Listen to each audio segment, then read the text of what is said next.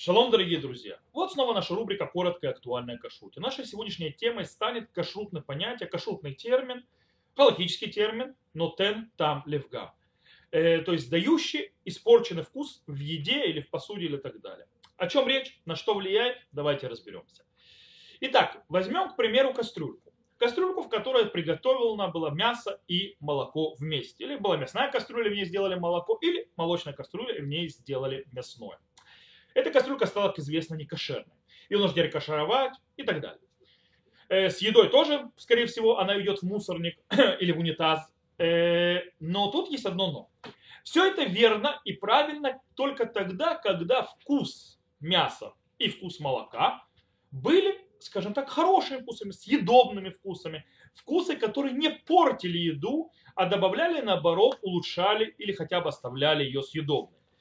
В случае же, если вкусы были испорчены, то есть или какой-то из ингредиентов давал испорченный вкус, все работает по-другому. Что такое испорченный вкус? Как это работает, как это проявляется на практике? Например, человек, который... Э, бывает, кстати, вот сейчас я дам этот пример, который бывает у людей нередко. Человек по ошибке перепутал и помыл мясную посуду молочной тряпкой. То есть, да, взял скотч или так далее, какую-нибудь там губку, которая молочная. И ей он помыл мясную посуду. Что случилось? Дело в том, что он этим действием не сделал посуду некошерной. Почему? Сейчас объясню. Кстати, более того, он ее не сделал некошерной, даже если мытье посуды произошло с помощью горячей воды. И даже, даже если на скотче, на этой губке остались остатки еды, то есть молочной еды, и все равно посуда не стала некошерной. Почему? Так изначально нельзя делать. То есть нужно отдельно иметь губку для мясного, для молочного. Но получилась авария. Какой закон? Почему она не стала некошерной? Объясняю. Дело в том, что мыло или моющие предметы, то есть средство, которое было на этой губке, оно дает испорченный вкус. То есть та еда, которая это была, она испортится и становится с испорченным вкусом. Таким образом, э, испорченный вкус остатков еды, которые могли остаться на губке, э, переход, когда оно переходит на тарелку, оно испорчено. И когда это испорчено, это не запрещает. То есть посуда остается кошерной. На чем это стоит, давайте разберемся, как это работает. Дело в том, что э, наши мудрецы э, выучили... И сказано в Торе, э, в книге Дварим, по поводу запрещенной еды человеку. Сказано, лот тохлу коль невила лигер ашер бешаареха титнена вяхла. То есть, да, не есть, не поедайте никакой невилы. Что такое невила? Это животное, которое не было зарезано кошерным методом. То есть, оно было убито или не кошерным методом, или умерло своей смертью. Э, то есть, это нам есть нельзя. Отдай пришельцу в вратах твоих, и пусть он ее ест. Из этого выучивают наши мудрецы, из этого стиха в Торе, что только невила, то есть вот это вот э, некошерно убиенное животное, умершее, э, только по, если она подходит для еды человека, она запрещена э, для еврея. То есть, да, то есть если вот это вот мясо, оно не испорчено, и его можно дать человеку есть, допустим, тому же пришельцу, которого во вратах, только в этом случае существует запрет. Э, но еда... Вкус, который испорчен, который не, скажем так, не съедобен уже, они не запрещены по закону Торы. То есть Тора такую еду не запрещает, хотя вроде она запрещенная, но она испорчена. То есть ее вкус испорчен, не совсем съедобна и так далее. Есть, конечно, спор между мудрецами последнего поколения, является тут, есть ли тут запрет мудрецов или нет. Когда человек ест такую еду, то есть она испорчена, она несъедобна и так далее, но он ее все равно ест. Нарушает ли он хотя бы запрет мудрецов в этом случае? Запрет Торы, понятно, что нет. Автор респонса Минхат Коэн считает, что в этом случае таки да, есть запрет. И действительно человек запрет Торы нарушает, но нарушает запрет мудрецов. Допустим, один из комментаторов Шулхана Аруха При Хадаш считает, что запрета такого нет, если речь идет только о вкусах. Запрет мудрецов будет только когда, когда есть то, что называется иссур беэйн. Иссур беэйн имеется в виду, когда есть реальная еда, то есть, да, есть специальные куски еды, то есть когда запрет видно, то есть, да, есть кусочек запрета, который видно и он нам, скажем так, в глаза хорошо бросается. Не какие-то там остатки микроскопические и так далее. Или переходный вкус, который переходит с горячей водой и так далее. И запрет, если там стоит запрет мудрецов, потому что есть запрет бальты шакетсу, то есть, да, не оскверняйте души ваши. Несмотря на то, что запрет Торы поедания некошерной еды не происходит, но все равно некошерная еда попадает в наше тело, хоть оно не запрещено с точки зрения еды, потому что испорченный вкус, происходит запрет Торы другой, бальты шакетсу, чтобы мы к этому не пришли, то есть не осквернять свою душу, то нам запрещено, запретили мудрецы даже испорченную некошерную еду есть. С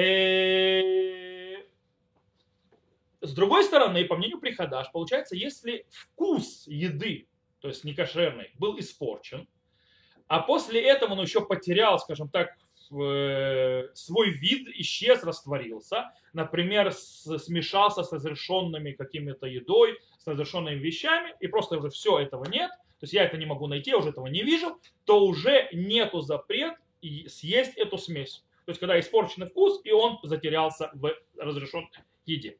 Это подход При Хадаш. Есть очень интересный подход к карте, к карте Плети. Карте и Плети говорит, что закон Нотен таам лефгам, то есть который в принципе аннулирует запреты Торы, запрещенной еды, он э, существует во всех аспектах, кроме запрета мясного с молочным. На чем он строит свой подход, то есть карте и Плети, он строит на словах Рамбама в книге заповедей. Когда Рамбам в книге заповедей пишет, что человек, который получает какое-либо удовольствие от мяса, которое было приготовлено вместе с молоком, он наказывается, то, что называется, ударами плетьми, то есть называется луке, получает макот. Даже если его, то есть получение удовольствия, то есть удовольствие, которое он получает, не делается нормальным человеческим путем. Таким образом, то есть понимает Крети у Плети, то, что Рамбам говорит. Рамбам говорит, что, что получение удовольствия как таковое из от испорченного вкуса по определению является не получение нормального удовольствия. Это ненормальный путь получения удовольствия. Человек, когда есть испорченную еду с испорченным вкусом, он не получает этого удовольствия. И даже если он доест, это как бы ненормальный путь получения удовольствия. И это попадает под то, что сказал Рамбам. Что Рамбам сказал, что в мясе с молоком сваренным вместе этот запрет существует, даже если человек получает удовольствие ненормальным путем. И это отдельно. Но в других запретах Торы каких-либо, они, естественно, будут освобождены полностью, и запрета этого не будет, так как э, ненормально есть вещь, которая с испорченным вкусом, которую человек не получает удовольствия никакого, и с точностью наоборот. И действительно, это подход, кстати, Рабейну Нисима, Рана. С другой стороны, Хавудат, тоже один из комментаторов Шулхана Аруха в Юреда, э, в разделе Юреда, спорит и ни в коем случае не принимает подход к Райтью Плети. Говорит, это не так. Он говорит, что понятие нотен таам лефгам, испорченный вкус, который в еде, то есть еда, которая выдает испорченный вкус, она испорчена и так далее, это, скажем так, э, э, особенный закон, то есть, да, он принципиальный закон и ни от чего не зависимый. Таким образом, он... Э, в принципе, аннулирует еду из понятия еда. То есть, да, то есть когда э, еда это, то есть, несет отрицательный вкус, то есть, или испорченный вкус в нее попал и так далее, она теперь с испорченным вкусом, она перестает быть едой. Это получается дерево, камень, э, и, не знаю, листва, земля. И человек как будто ест землю. То есть, да, в принципе, запрет землю есть нету. То есть человек может сходить с ума, есть землю, но запрета в этом нет. И это не запрещено. Это принципиально на все аспекты, включая мясное и молочное. Кстати, это подход Раби э, Шломо Бен Адерет, Трашба.